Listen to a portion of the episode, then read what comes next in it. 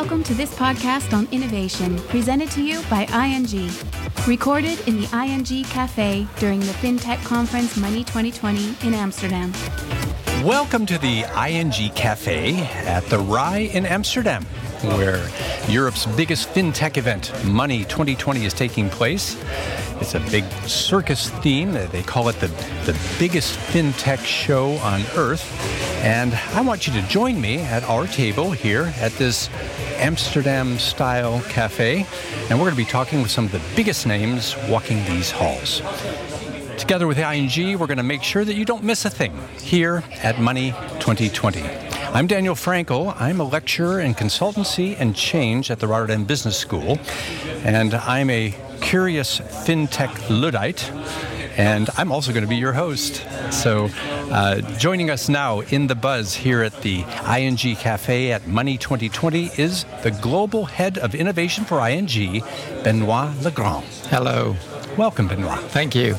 The show uh, and this cafe is a little bit of like your your living room these days. It's an Amsterdam style cafe. Would you have preferred a Belgian style cafe? well, I think we're in Amsterdam now. I love this this cafe. And why? Because we're very proud and happy to have Money 2020. And as you rightly pointed out, uh, this is the event uh, connecting banks, fintechs, and all people who can help us both to uh, to deploy and to transform banking. So we're very happy to have it for for the first time here in Amsterdam, and very happy to host it also. You know, as ING, as you know, the, largest bank here, uh, we have a, a, very long history of uh, disruption and innovation. So when we started about 20 years ago with ING Direct, you know, that we started disrupting ourselves and saying, guys, you know, maybe we don't need branches, right? So you might want to do it directly. And now it all looks very normal, right? Uh, we, we operate in Germany 8 million customers without any branch, right? So when people think, well, this is normal, right? But it was not the case. So we're happy to be, you know, we, have been in, in this innovation and digital transformations for so many years now. We're just like so happy to see Amsterdam being the center of it. So, uh, of course, we had to make a cafe, right? So, but of course. It's not a coffee shop, right? Just making sure that things are are very clear. Now, as you've done several of these uh, Money 2020 events, how have they changed over the years? Well, I, I, must say I've been privileged and I've seen them in the States and uh, uh, in Vegas. I've, I've, also seen them in Singapore and Copenhagen. Uh, what you see is it started from a fintech disruptive uh, uh, environment where you, you, you have many more banks now all joining some traditional players who understand that it's not something which is taking place aside of them right? It is it, it's part it is in the backyard right? So you, you you cannot stay in the house any longer. So you need to go outside and meet. So I've seen this evolving as a very cooperative interactive setup where a couple of years ago some fintechs might have been quite aggressive towards Bang and say, "Oh, we, we're going to kill you guys uh, because you you're the dinosaurs of this world."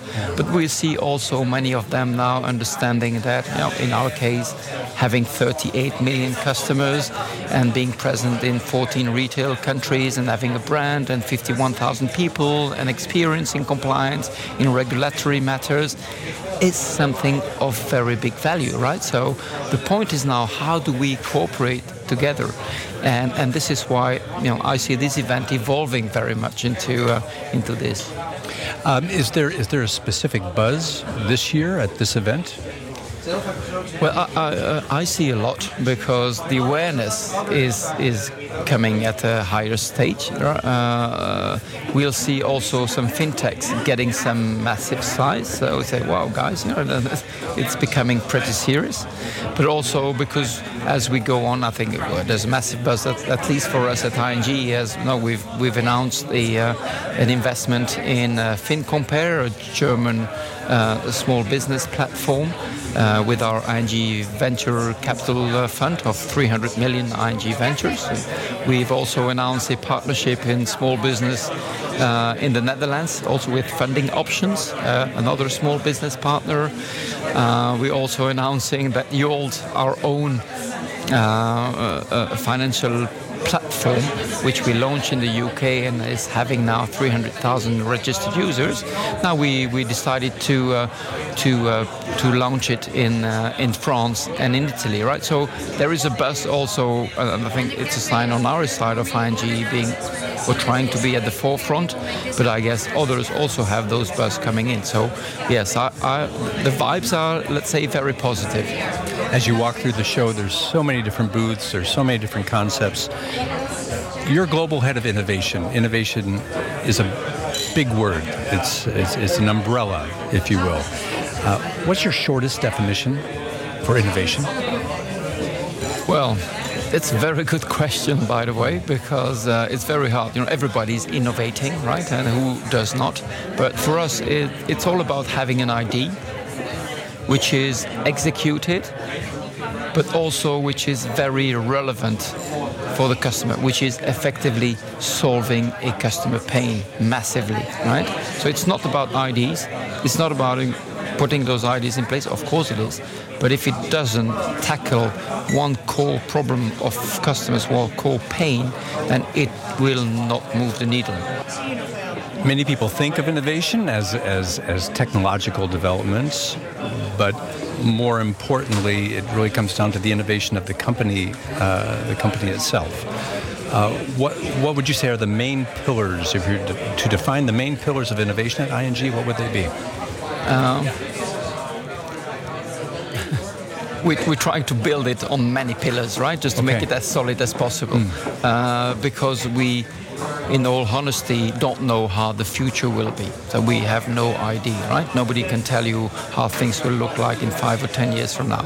So we have a very Dutch, pragmatic way of looking at things and trying to build different pillars next to each other. The first part is internal. The second part is external. So internally, we have now our internal boot camps where we're generating IDs from, you know, for the fifth time this year, gathering thousands of IDs from our employees all over the world to make sure that bottom up we get all those IDs to disrupt the, the world. So that's one way. A second internal way is having a, we have deployed our own innovation methodology, which is called PACE, combining agile scrum, lean startup, and design thinking, just in one way, enabling us to start fast, stop fast, fail fast without burning a lot of, of money, but mainly focusing on customer pains, right? So this is a second pillar. We have now rolled it out and trained more than 4,000 people in ING in this methodology. And this is helping changing the culture. That sounds like a, a tremendous uh, communications challenge inside your organization. How do you, how do, yeah. you, how do you get the departments aligned in this thinking? It, it's about communication, but it's, it's more than communication. It's just about having people doing it and experiencing it, right? You can, you can have PowerPoint slides or internet messages. It's only by believing or by, by touching it, by doing it, implementing the methodology yourself that you realize, right? That, that, that we can, and it's of course a challenge, but this is where we have a very strong leadership in ING with Ralph, at least uh, also um, living this every day, living the talk, walking the talk, uh, making sure that the whole organization understands that implementing this way of working, implementing innovation are absolutely key to transform ourselves. So, th- yeah, so those are two internal uh, uh, pillars. And there's another one. We have our own accelerators called ING Labs, where we also nurture our own fintechs. I, w- I was talking about Yolt. This is an internal fintech. We looked at PSD2, we saw an opportunity, and we've been working on this for the last two years, right? So internally, we try to have all balls rolling. And this is part of the transition that's been going on really for the, the, the 20 years that ING has been a fintech. Absolutely. So it, it's not something. Well, the challenge which we ha- which we have is balancing short term and long term.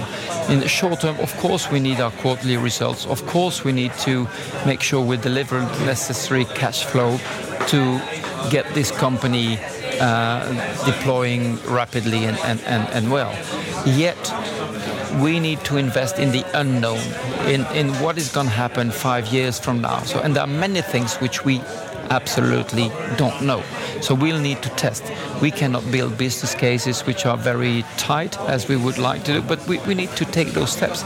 And if we we need to, to spend 10%, 15% of our time, energy, maybe money to go there, because otherwise we'll wake up in five years and then and then you know the, the train will have will have been gone, right?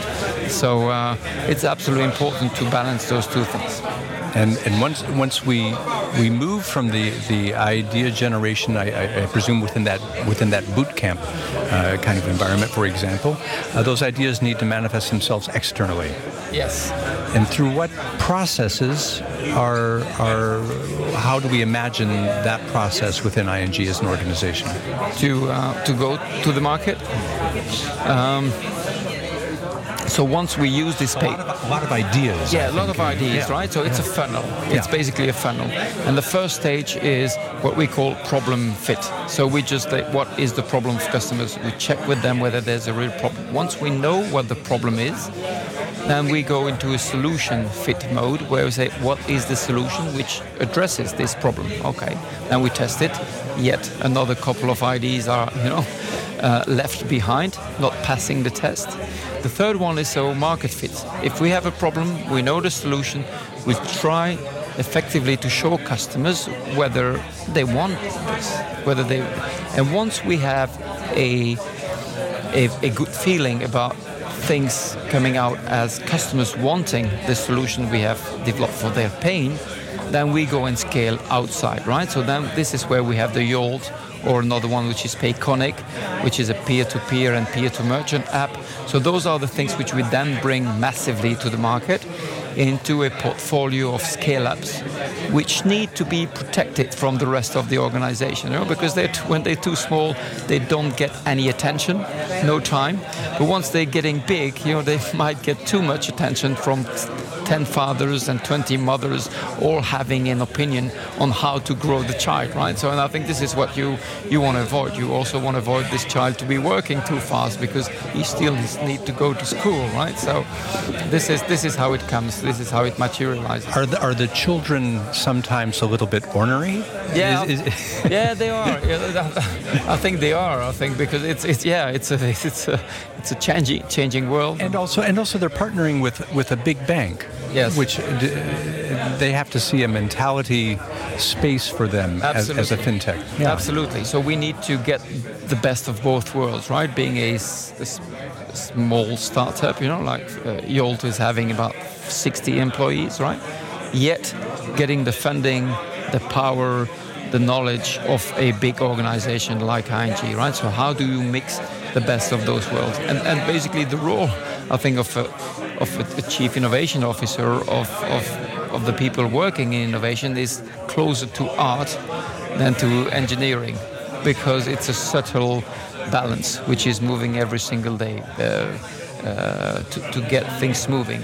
There's a lot of work to be done on human beings, making sure that all emotions, uh, expectations, targets uh, of people are there and respected by everyone. So it, it, yeah, it looks like looks like art more than uh, than engineering. So I think this is where this humility is coming back because there are a lot of things which we don't know, but there are also many things which we know, right? So how do we balance this with the knowledge of the external fintechs and all those guys, right? I think it, and this is where again psychology, people make the difference. It's not about the ID but to get an idea executed which makes sense, you need people to make the difference. And this is a, this is far too simple of a question, but but how do you know when something's not just a good idea, but that it's potentially a good business? Yes, uh, well. you should always be aware of two simple questions, right? Because there's a lot of through behind. Uh, so we need time, okay? Uh, we cannot work the way we have been working, or we're working in many things, i.e., uh, from the start, knowing for sure that there is a huge money behind. Of course, from the start, we have a high level view on what business we are looking at, right? What kind of size of the market. but we'll only know whether we can make decent business once we get the ball rolling. So it takes some time to get there. So now we're starting with the Yolts of the Payconiq of this world. Well, there is a market traction, so people like it and want to use it. This is the first step. Now, how do we materialize and how do we get the business going behind and make it happen? I think this is something we'll be working on in, as as we go, right? But it, but if, if if you ask Jeff Bezos, you know, uh, 10 or 15 years ago, uh, how many people would have invested in his money and say, well, don't worry, you know, I'm not making money, but maybe come back in 15 years and I might have some in a business which is not a let's say, an internet site for buying books, but which is a hosting site for uh, technology, right? So this is the, the mindset which we need to have. We don't know where the future will be.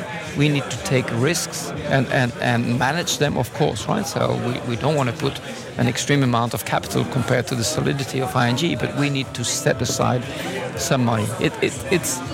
Um, we, we want to be a, a technology company with a bank license, right? And, and not the opposite. So to do this, you also need to work the way those technology companies are working, and they invest 10%, 15%, 20%. I don't know precisely about of their uh, of their turnover into research and development. So this is really something we need also to learn as banks. We need to research and development, and a lot of money which you invest there is not returning money And some small money will return a lot, and we'll have to play with that. As you've said, ING is a 20-year-old fintech company, and and ultimately it comes down to the applications of technologies for the consumer. But there's also some real important departments of, of AI and robotics uh, involved.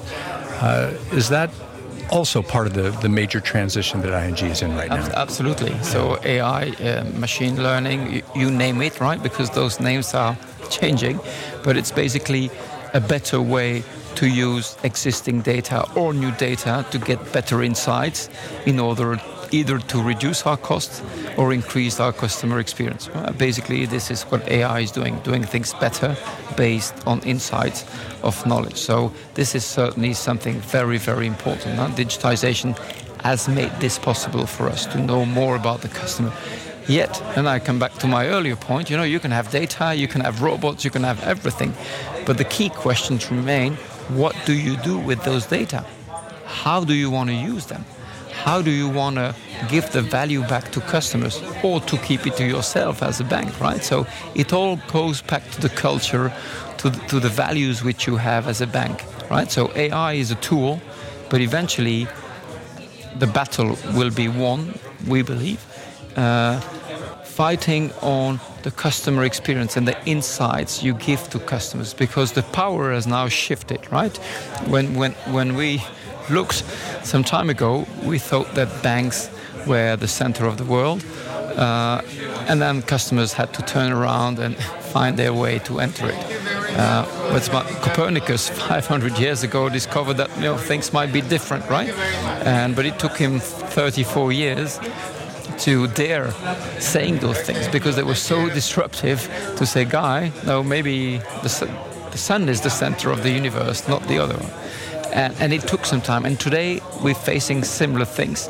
It takes a lot of time for mindset for people to understand that we are no longer as banks the centers, but customers have now the power to decide which bank they're going to pick up, and they'll pick up not because of a savings product, because all savings products look very much like each other, but because they have been respected because their life is made easy, because they get interesting insight, because they are richer, because they are able to manage their finance in a more effective way. And this is where the battle is. When you speak about the customers that you're innovating for, um, the customers are society on a large scale. How do you know that people are ready for the changes that you are in the process of offering them? Again, a very good question because we, well, if you asked you know, 15 years ago, would you like to have a mobile phone to go and, and, and would you use a mobile phone while shopping, asking or calling home whether you need carrots or not? I think everybody would have told you, ah, mobile phone. I think we don't need that, right? So, and now you ask the same question, people can't live without it. So, there are a lot of things which we cannot imagine, and and and for which we have needs, but we don't know yet, right? So, it's all about bringing those solutions to customers, and we know they are impactful and valuable once the customers are effectively using it. For us, this is always, you know, the uh, the ultimate uh, the ultimate uh, evidence is having customers effectively using it. Well, thank you to Benoit Legrand, the head of innovation for ING. Thank you very much, Simon. Thank You're you. welcome. Interested in who else joined us in the ING Cafe during Money 2020? You can find all the podcasts on ing.com or at bnr.nl slash money 2020.